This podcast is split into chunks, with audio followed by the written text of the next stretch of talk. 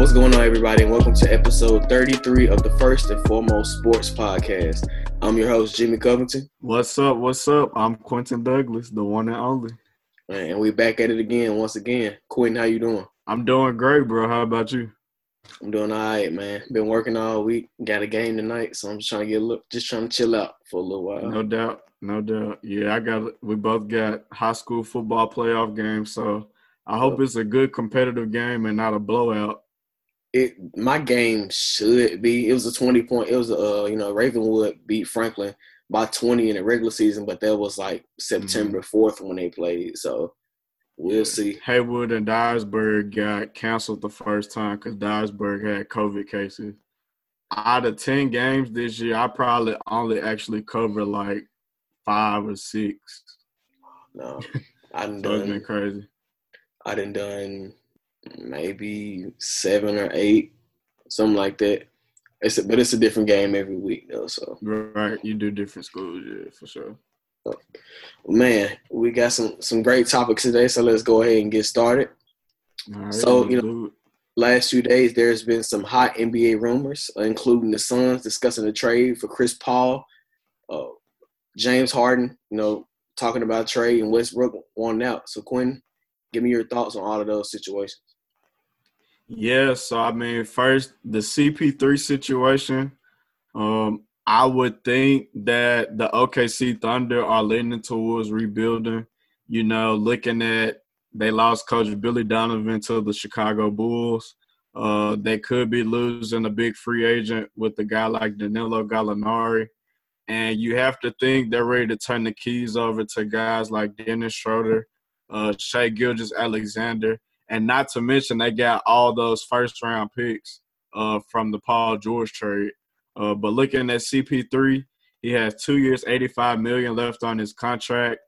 He was actually very effective last season. He averaged 17.5 points, 7 assists, second-team All-NBA. Of course, he led the Thunder to the first round of the playoffs. I think if you put him on that Suns team in the first round, that they would have beat that Houston Rockets team. Looking at, what Devin Booker brings to the table, you got DeAndre Ayton in the middle, who's a future all-star. And then Mikael Bridges is one of the better young perimeter defenders in the league. And then, of course, Chris Paul actually played with Monty Williams the 2010-2011 season in New Orleans. So you already have a perfect fit there. And you have to think the Suns are being pretty aggressive given they're about to have $200 million renovations on their arena. They had a $40 million practice facility, and they went 8-0 in the bubble, in case you forgot. They had a lot of momentum. Of course, Devin Booker went crazy.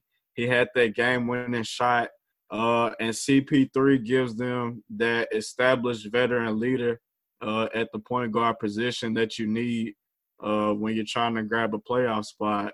And, the Suns have been tried. They've tried to replace Steve Nash since he's left town. They've had Goran Dragic, Eric Bledsoe, a lot of guys. So, CP3 will finally give them that point guard that they need. And then looking at the Westbrook situation, I didn't expect it to go south that fast. But, what did they expect? Westbrook knew it was James Harden's team. James Harden wasn't going to play off the ball. So Westbrook should have known he was getting himself in that situation to begin with. But at this point, if he does get moved, I say his best bet is the New York Knicks.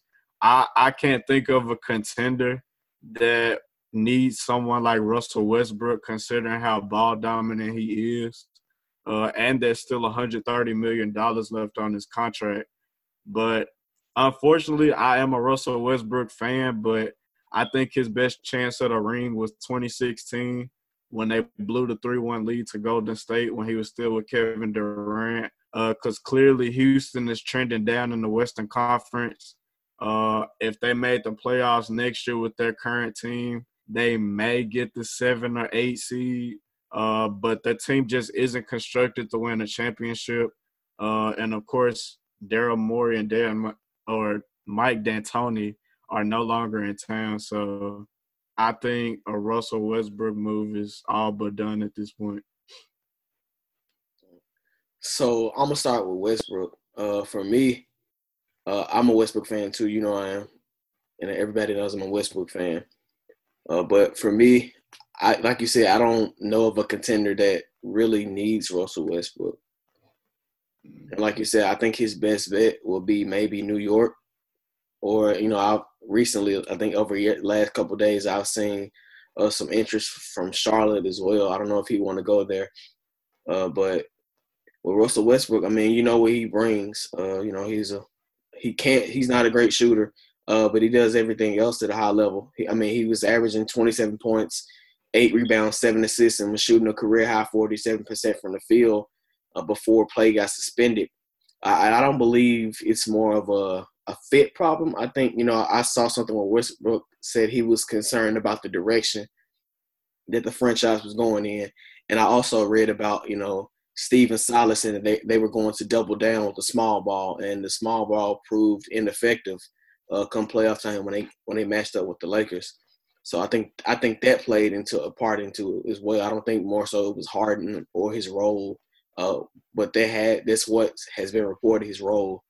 So, you know, it's going to be interesting to see, you know, what Westbrook does, what they do with Westbrook. Like you said, $130 million left on his contract, and he's 32 years old yesterday. So, I mean, as a fan of Russ, you know, I just want to play out his last years, how many ever years he has remaining. Just want to be able to play those years at a high level, in a good situation, whatever thinks is best for him, basically. But for the Phoenix Suns, I really don't like them trading for CP3.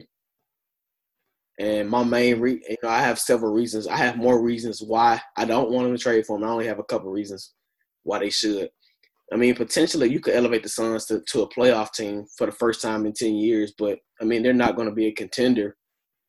They're not going to be better than Denver. They're not going to be better than the Lakers. You know, they're not going to be better than the Clippers, I don't believe. So, I mean, you could elevate them to, you know, 5-6 seed, but, I mean, are you really going to sacrifice, you know, future assets and, you know, great young players for being a 5-6 seed? I wouldn't do it. Chris Paul, he did play well. He played great last year. He was relatively healthy, which is he hasn't been healthy, you know, for a full season for a while. You know, the last couple seasons he's missed at least 20 games in all those seasons. Last year he only missed 2. He's owed $41 million next year and $44 million in 21-22, and that's a player option. And you know, when you're thinking about it, you know, a trade package could include Ricky Rubio. More than likely, Kelly Oubre, he was in the last year of his deal, and possibly number 10 pick could be in play. I mean, he'd be an instant upgrade over Ricky Rubio, an exponential upgrade over him, but I'm not doing that for a 35-year-old Chris Paul. And then if you do that, you wouldn't have cap space for the 21-22 season as well.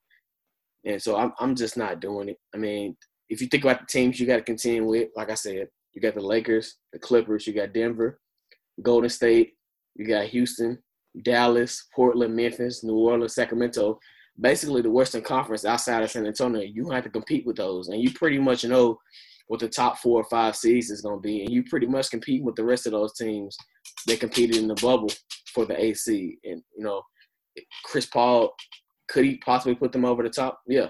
But I think people were fooled by the way they played in the bubble, because if you think about it, a lot of those teams rested. When they beat Miami, Jimmy Butler didn't play. I don't even think Jimmy Butler played. You know, There was some – when they played the Thunder, Chris Paul played 20 minutes.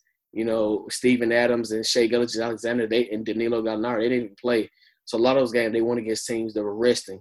And so, you know, that 8-0, I didn't really put too much weight on that 8-0. No. For me, if I'm Phoenix, I'm not making that trade. I mean, I know Chris Paul He's still playing at a high level. Like you said, he was second-team All-NBA, but that's too much to give up for a 35-year-old point guard. That's only going to put you in playoff contention, not championship contention.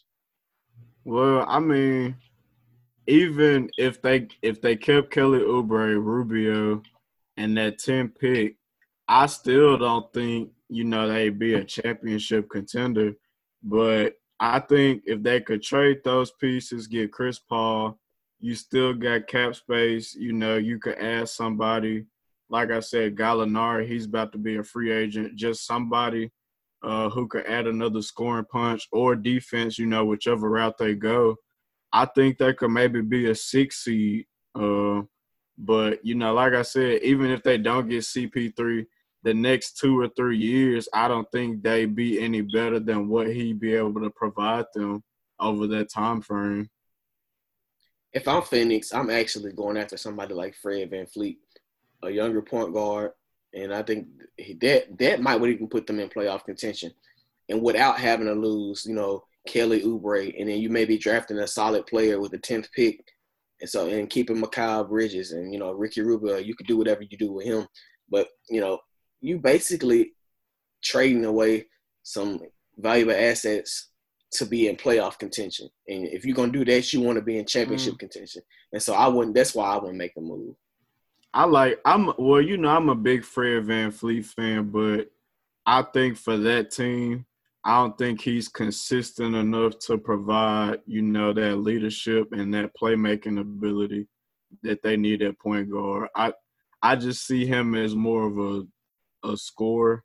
I think he could go somewhere. He's going to want to go somewhere where he's more of a focal point on the offensive end, and he's going to want a bigger long-term deal too. So, one thing we didn't get to was the Harden thing too. I also want your thoughts on that, James Harden. Oh, I think they're both out of Houston, even though he said he's committed to them long-term. Like I said, I mean, and you mentioned it too, you know, Houston as a whole, they're just trending downward in the Western Conference. You know, the way they've built that team over the last few years, that's not going to be something that's going to be fixable in the next season or so. And James Harden isn't getting any younger. He's not going to want to waste prime years trying to rebuild a roster that they know isn't going to win the championship in that conference. Because like we said, the Lakers are still there. You have to expect the Clippers to come back. The Warriors are going to be healthy. The Nuggets, they're going to be a problem. The Mavericks, they could add somebody. The Trailblazers should be healthier this season. And, of course, the Jazz, Grizzlies, I mean, the list goes on. But, you know, I just don't think he'll stay around in Houston much longer. I think if you trade Russell Westbrook, man, you got to trade James Harden as well. Like you said, he's not going to want to be. He's not going to want to be around for a rebuild. And you know, he's been linked to Philly, and I think you know maybe if Philly would listen, you might could trade him for Ben Simmons straight up. But if not, I'm thinking you know Ben Simmons, Matisse Thybulle, and possibly a couple picks that should get it done. If not, like I said, if not for Ben Simmons straight up. I also, you know, I was reading a couple articles and I saw something about Denver maybe sending Will Barton, Gary Harris, and Michael Porter Jr. possibly like a pick or two. I don't know if that nasty. Would get it done. And, you know, I was listening – go ahead. I was listening to Jay Williams of ESPN earlier this morning. He said something about Brooklyn, you know, trading, you know, Spencer Dinwiddie and Karis LeVert. So, you know. Those are really the only places I've heard for James Harden. So it's going to be interesting to see, you know, over the coming weeks before the season, the NBA season starts. And, it, you know, it's rapidly approaching, you know, a little more than a month away. No doubt. And, of course, the draft's next week too. Yep. So, you know, like it's shaping up to be a short but interesting offseason for the NBA. No doubt, no doubt. But let's move on to our second topic here, you know. College football, you know, there's been a bunch of canceled games, you know, but overall the product has been pretty good. You know, there's been some good games that have been on over these last, you know, couple months. And, you know, the college football playoff will be here before we know it. So with that being said, Quinn, you know, let's start with our picks and start off with 4. All right. So right now at the 4 seed, I'm still going with Clemson. You have to look at they don't have Trevor Lawrence right now, which they should be getting him back after this week off. They don't have a lot of key pieces on defense, which we clearly saw that against Notre Dame.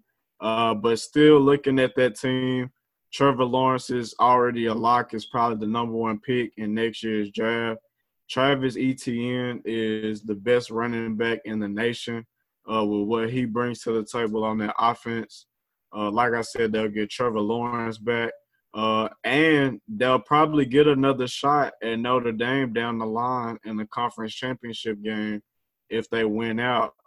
So if they're healthy for that game and can beat Notre Dame, I think, you know, we could arguably see two ACC teams in the college football playoff.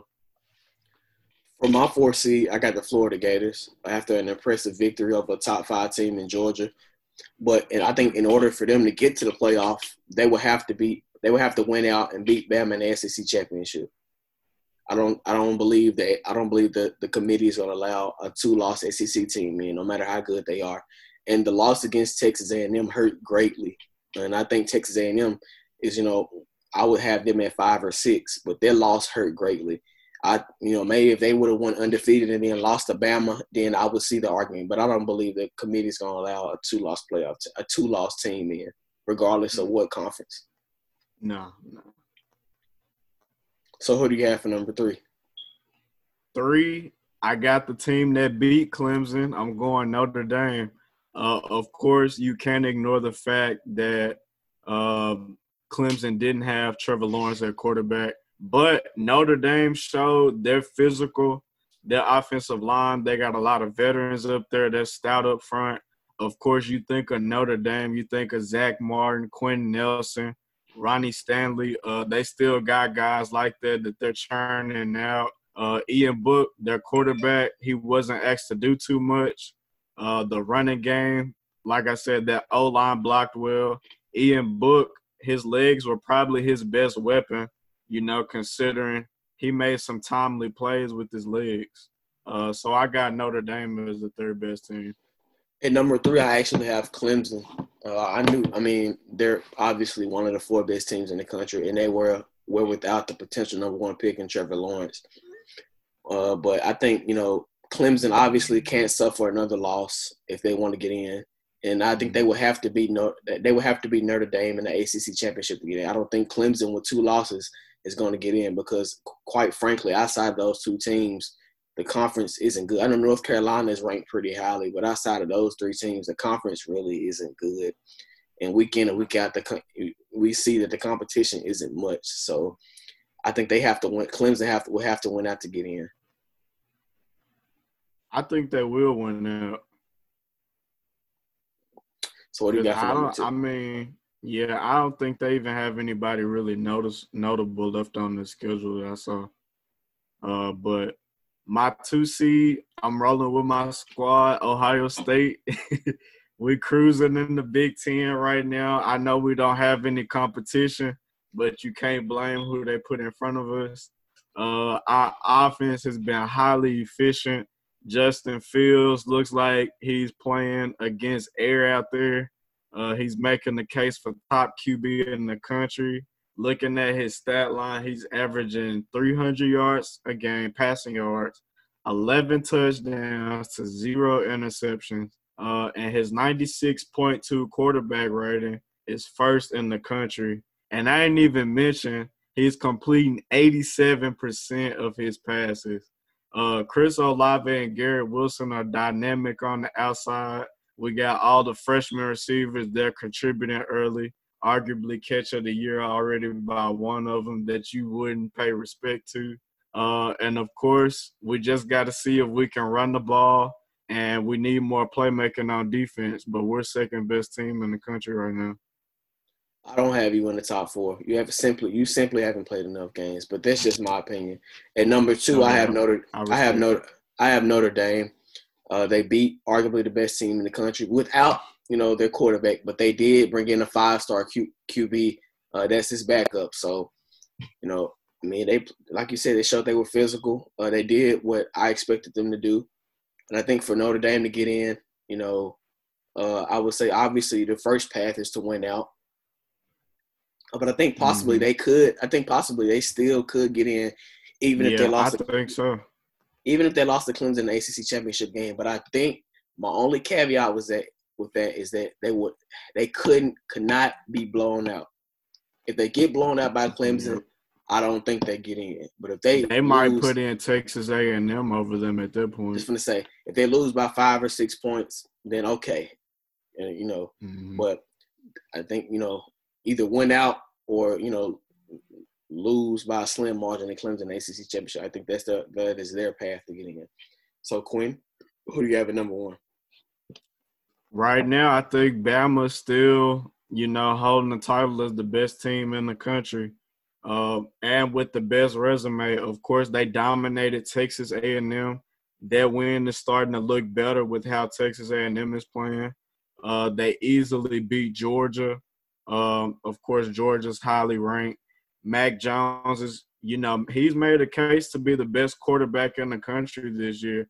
You know, he's really surprised a lot of people. And, you know, just looking at the way he throws the ball, he's been really effective. And Najee Harris has been a monster himself in the backfield. So, of course, like we said, they're missing Jalen Waddle. I don't think they'll really see any effects of that until late in the season, maybe in the college football playoff. But other than that, they should still be able to score with the best of them. I also have Bama at number one. I mean, they look like the best team, in my opinion, in the country. And I think they could even get in with a loss in the SEC championship game. Yeah, I think so too. Like you said, Mac Jones has played out of his mind. The deep ball is one of the best I've seen in college. Devontae Smith is looking like the best wide receiver in the country. Najee Harris is balling out. You know, he's scoring 2 or 3 touchdowns every single game.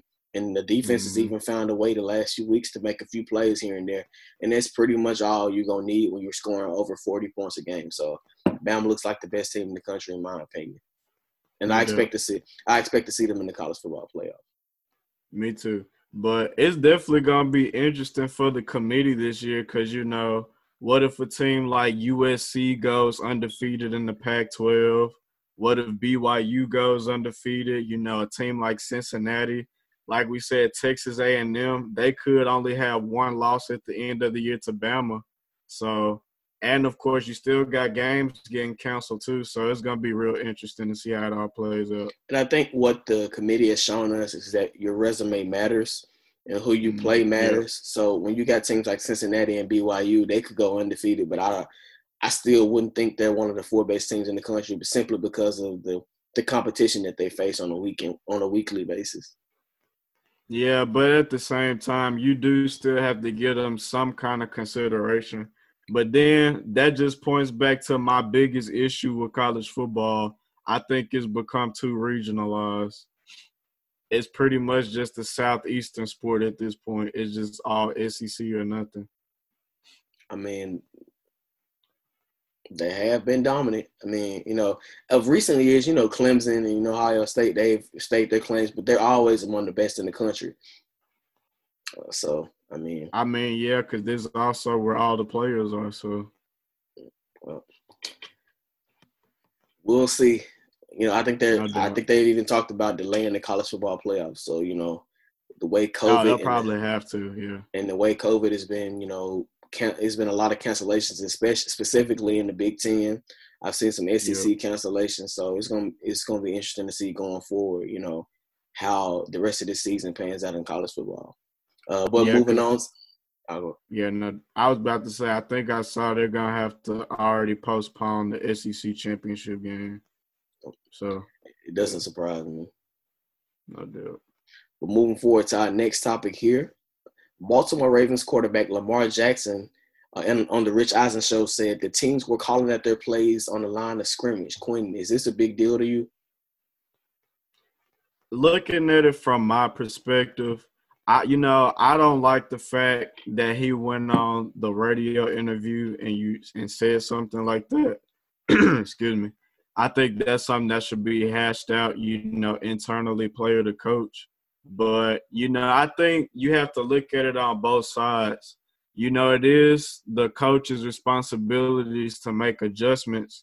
But, you know, at the end of the day, Lamar's going to have to realize the longer he's in the league, defenses are going to catch on to what he's doing because they're pretty much doing the same tendencies and patterns, you know, majority of the plays of a game. If you're running it first down every series, and you're throwing it inside the numbers to, you know, Mark Andrews or whoever, or Willie Snead or whoever slot, defenses, of course, are going to stop you. And like I said, Lamar Jackson, at first, you know, he was just so unique and one of a kind. But now everybody has film on him. They've seen him multiple times. So they know all his weaknesses. And now more than ever, those weaknesses are being magnified. For me, I have a little bit of a different take. So, I, you know, from what I've been listening to the last few days, that's not uncommon. It's not something that we haven't seen before. But I think I think therein lies a bigger problem. You know, when you think about, if you just think about the Baltimore Ravens on offense, and so you, like you said, they are extremely predictable, and you know, defensive coordinators are smart, and they've had time, you know, over the offseason to develop game plans and check out tendencies, and players do the same thing. So, you know, if on this formation you got Mark Ingram in the game and they know you're going to run this play, then they know what to look for. And I think that's the problem. The offense is too predictable. And I think, you know, my biggest issue is the lack of receiving help that he has. You know, you got Mark Andrews, who's one of the best tight ends in the game. But outside of that, I don't think they have a wide receiver that can consistently beat man coverage. That's my biggest issue. You know, if you look around the league, what team outside of Baltimore will Hollywood Brown be the number one on? Maybe Jacksonville? No. They got, even then, DJ Chark. Exactly. Yeah. And think about, on what team will Willie Snead be a number two? I don't know what team. Exactly. That's therein lies the problem. And so when they're throwing the ball, they're trying to throw it through the middle of the field. And teams know that. You know, and Lamar, I mean, of course, Lamar has to progress and get better as a passer. We all know that. But receivers also have to get open, too. You know, Hollywood Brown tweeted about, you know, what good is having soldiers if you're not going to use them? Well, your soldiers got to do their job, too. And they're not doing their job. It's your responsibility to get open.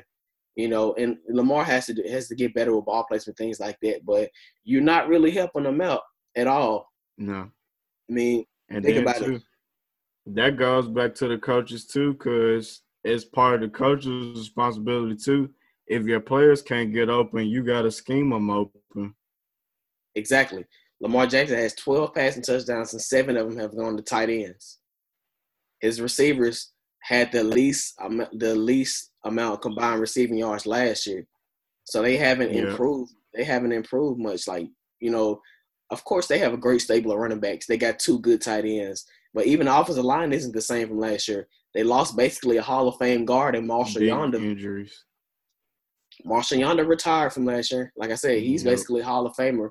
Ronnie Stanley missed a few games early and then, you know, hurt his ankle a couple weeks ago. They also lost a starting right guard in Tyree Phillips. So this nearly half of your offensive line missing is having to be reshuffled. Now your right tackle is going to left tackle. You got to move somebody else out to tackle. So, you know, the team isn't perfect. And then, you know, you think about the offseason. They added 2 interior defensive linemen.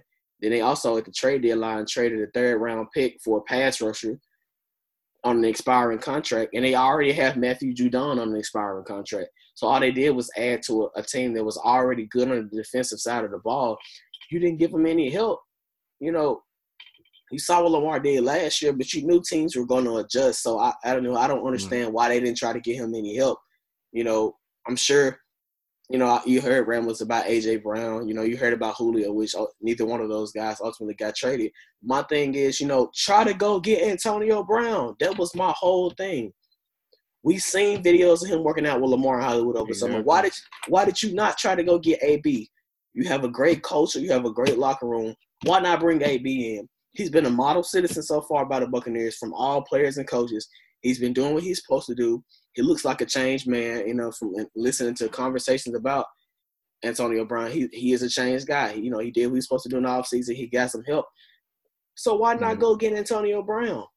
Unfortunately, it's probably some people that just got their minds made on what they got their mind made up on what they think about him. And don't get me wrong. I'm glad they signed Dez Bryant, who's always been one of my favorite players. you know. But how much is he really gonna offer or break the table? You still don't have a number one receiver. You know, you still don't have a receiver that can consistently beat man coverage. That's my whole thing. They cannot consistently beat man coverage. You cannot win if you cannot beat man coverage. I don't care how great of a team you have. And that's my whole problem with the Baltimore Ravens. And like I said, I've mentioned, I am a huge Lamar Jackson fan. He has to get better. But you also got to give him something to work with outside of a tight end and some running backs. You know, in this league, you do have to throw the ball. And if you think about all the great quarterbacks, they have some dynamic receivers at the very least. No doubt. I agree with you. They got to get some kind of help out there. They're going to have to do something in the offseason because I still don't believe they're not going to win the championship. Not like this. And, I mean, even as it shakes up now, they be like, what, the 5 seed?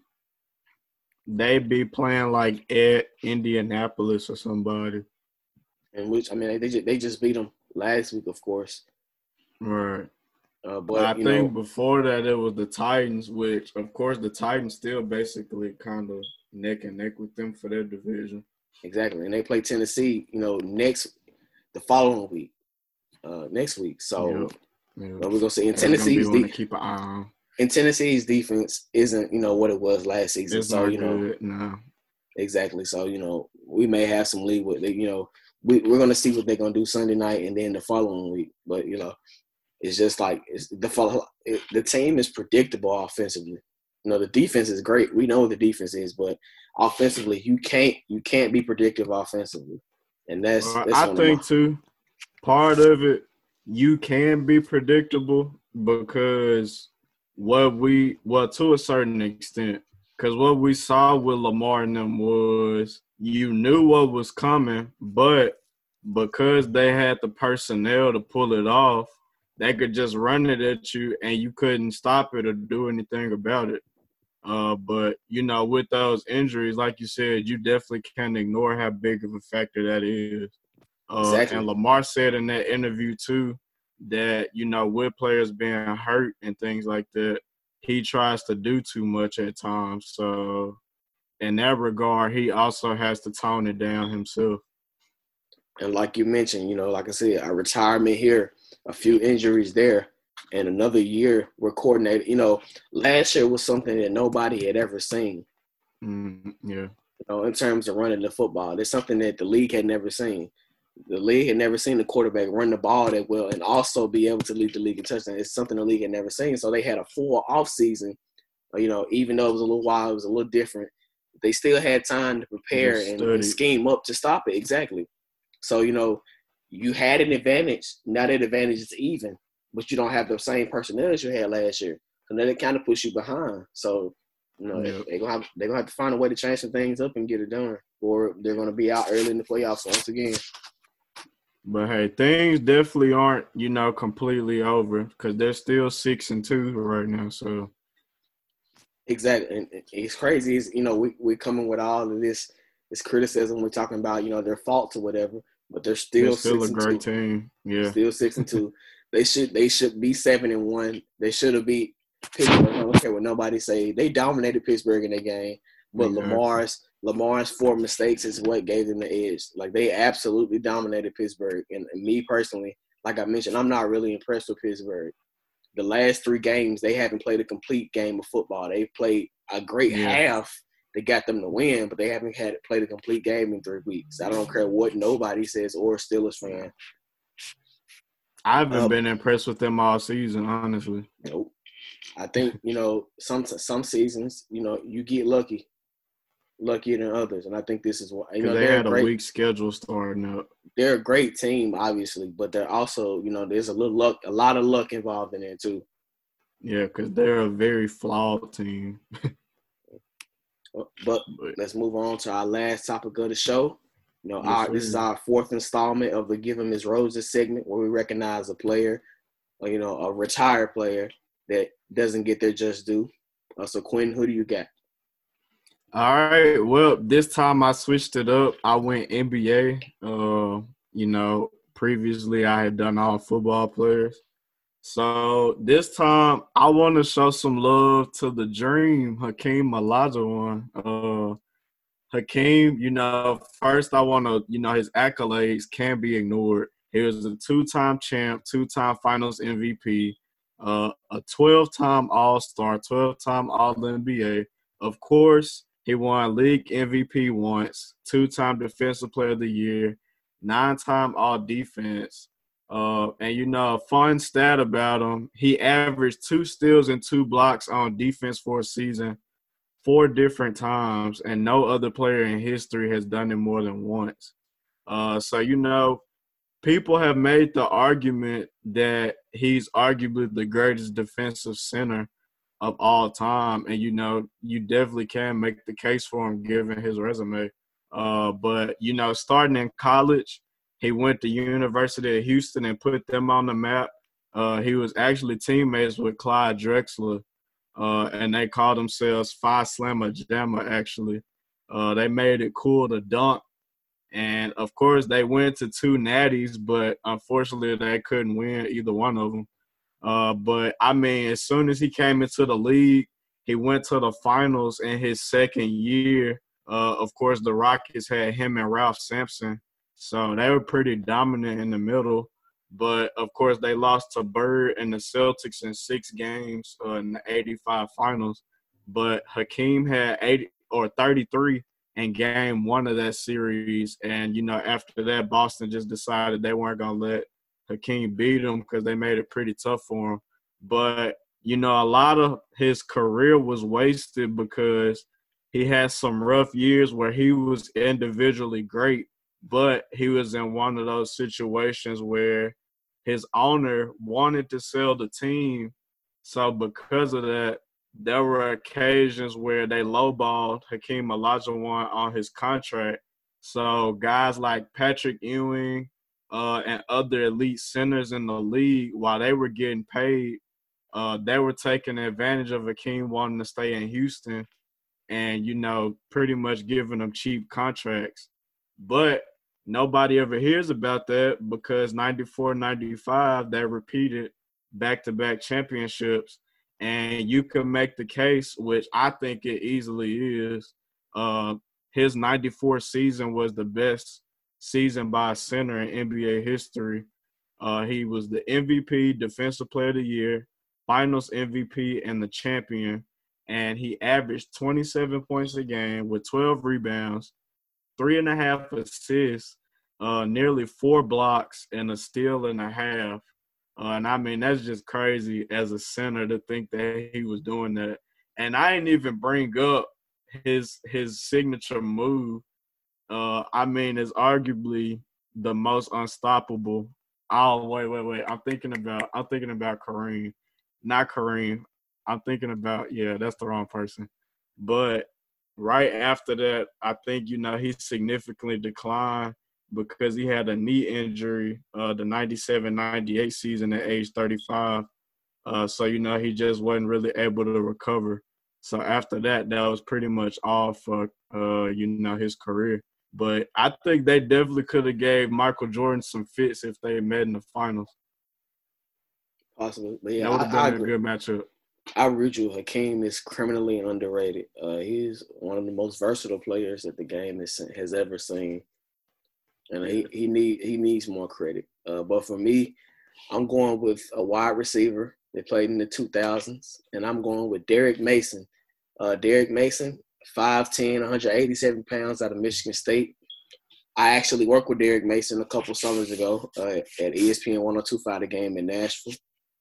He was a co-host for the Morning Drive, their morning sports show. But Derrick Mason played his career with the Oilers for 1 year, Titans, Ravens, and spent time with the Jets and the Texans. During the 2000s, he was a two-time Pro Bowler. He was a first-team All-Pro in 2000 as a returner. And he was a Pro Bowler in 2003 as a receiver. And that in and of itself is a crime. So let me read you a little bit of his numbers. 934 receptions, 12,061 yards, and 66 touchdowns. He put up some numbers. That's not all. I remember him putting up some numbers. 1,590 punt return yards and 2 touchdowns. 3,496 kick return yards and a touchdown. He has over 17,000 all-purpose yards, which ranks 19th in league history. He had 8 1,000-yard seasons in a 9-year span from 2001 to 2009. His last 1,000-yard season came with Baltimore when he was at age 35. He has the most receiving yards in Ravens history. Mm. And he's had the 6th most receiving yards in the Oilers and Titans history. And if you want to dig deeper into his numbers, his first 3 seasons, he was primarily used as a return man. So he racked up some yards. Basically, he racked up like 6,000 yards, you know, in a very short period of time with the Oilers and Titans. And so, I when you think about all the guys he had to compete with in the 2000s, like I mentioned last week, you know, you got Reggie Wayne, Marvin Harrison. It was nasty. Chad Ochocinco, Torrey Holt. All kinds of talent. Isaac Bruce, Larry Fitzgerald. You know, I'm probably missing a bunch of guys. You know, T.O. You know, Moss. You had Randy Moss. So you got about 14, 15 top-flight receivers that you got to compete with, which would probably explain, you know, the lack of Pro Bowls and all pro selections. But still, you know, Derek Mason, you know, he has Hall of Fame numbers. I'm not sure why he's not already in the Hall, but you know how that, you know, we've seen how that goes. It's very hard for receivers to get in.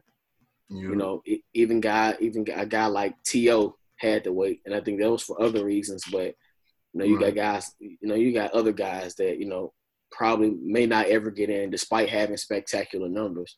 And if you think about the era he played in, you know, he really wasn't. He played in the era where running backs were getting the ball 350 carries. That's the era he played in, and he was still able to rack up, you know, consecutive 1,000-yard seasons like it's nothing. So shout out to Derek Mason, man. Hopefully, you know, I can get him on the show one of these days. You know, I've been trying to hit him up, but I haven't had any luck. But yeah, we can definitely use that. But he was definitely underrated.